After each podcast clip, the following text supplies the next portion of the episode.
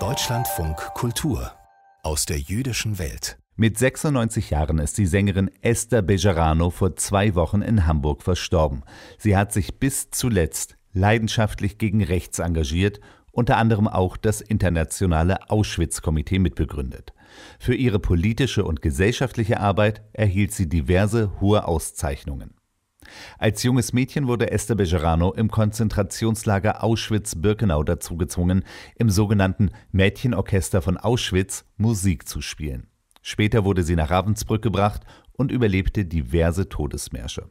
Zu ihrem Tod in Hamburg kondolierten unter anderem Bundespräsident Frank-Walter Steinmeier und Hamburgs Bürgermeister Peter Tschentschner. Aus diesem Anlass wiederholen wir hier ein Stück von Iga Avidan, der noch mit Esther Bejarano gesprochen hat. Auf dem Weg steht der Baum, steht der reingebeugt. Alle Vögel von dem Baum sehnen sich zerfleut. Esther Bejarano wurde die Musik in die Wiege gelegt. Ihre Mutter Margarete heiratete ihren Klavierlehrer, Rudolf Löwy. Gern am Schabbat in die liberale Synagoge, wo beim Gottesdienst ein Harmonium spielte.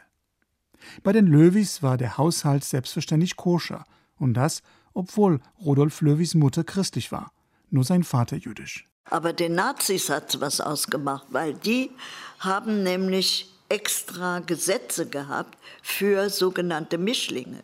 Esthers glückliche Kindheit endet mit dem Anschluss des Saarlands an Nazi-Deutschland 1935. Esther kommt in ein zionistisches Vorbereitungscamp für die Auswanderung nach Palästina, das aber von den Nazis 1941 geschlossen wird.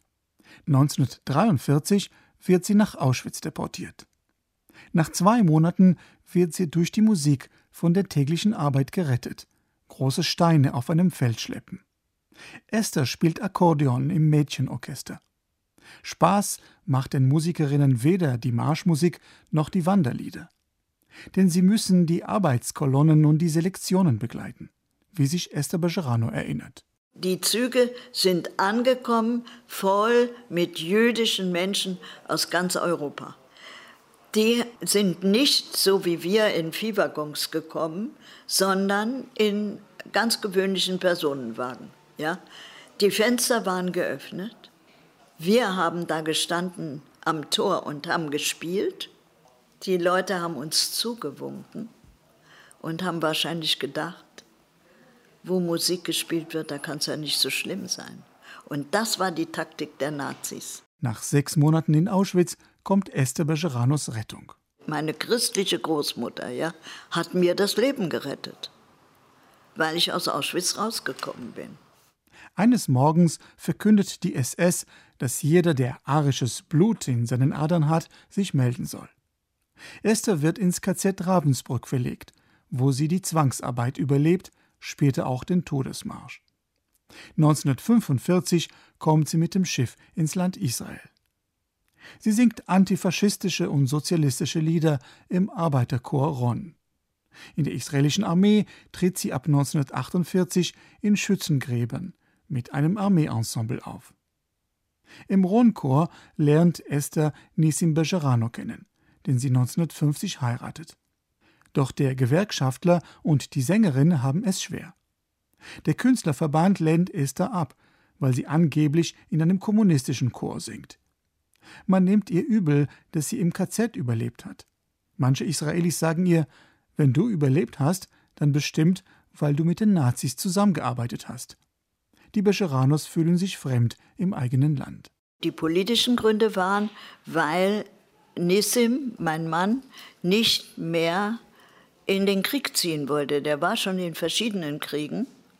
Ich bin diskriminiert worden von den Nazis, ja, weil ich Jüdin bin. Und ich konnte es einfach nicht ertragen, dass mein Volk ein anderes Volk diskriminiert, nämlich die Palästinenser. 1960 verlassen die Bescheranos Israel und kommen nach Hamburg, weit weg von den Kindheitserinnerungen in Süddeutschland. In der kleinen jüdischen Gemeinde werden sie herzlich empfangen. Dennoch wird Nissim mit Fremdenfeindlichkeit konfrontiert, Esther mit Antisemitismus. Nach den ersten schweren Jahren findet Esther ihre Heimat in der Friedensbewegung und in der Musik. Seit 1978 ist sie im Verein der Verfolgten des Naziregimes aktiv, später auch beim Auschwitz-Komitee, dessen Ehrenvorsitzende sie jetzt ist. Esther Bajarano ist eine kleine Frau mit viel Energie, Humor, aber auch Null Toleranz gegenüber Rassisten, Holocaustleugnern und Antisemiten. Alle diejenigen, die das erlebt haben, damals, ja, das kann man sich eigentlich nicht vorstellen. Was für ein Gefühl haben wir, ja, wenn wir Nazis auf der Straße sehen, die da rumbrüllen und dann wieder ihre menschenverachtenden Slogans da loslassen. Ja? Das finde ich einfach unmöglich. Ja? Und das macht mich rasend. Musik ist Esther Bejeranos Waffe im Kampf um die Jugend. Seit 1980 singt sie antifaschistische Lieder, zusammen mit ihrer Tochter Edna und ihrem Sohn Joram.